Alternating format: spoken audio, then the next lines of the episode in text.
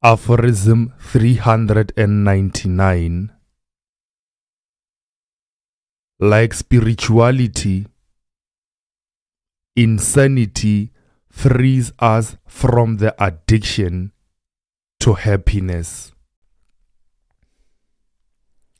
Aphorism 400 Falling in love is a euphemism for the emergence of the desire to use someone to get rid of one's loneliness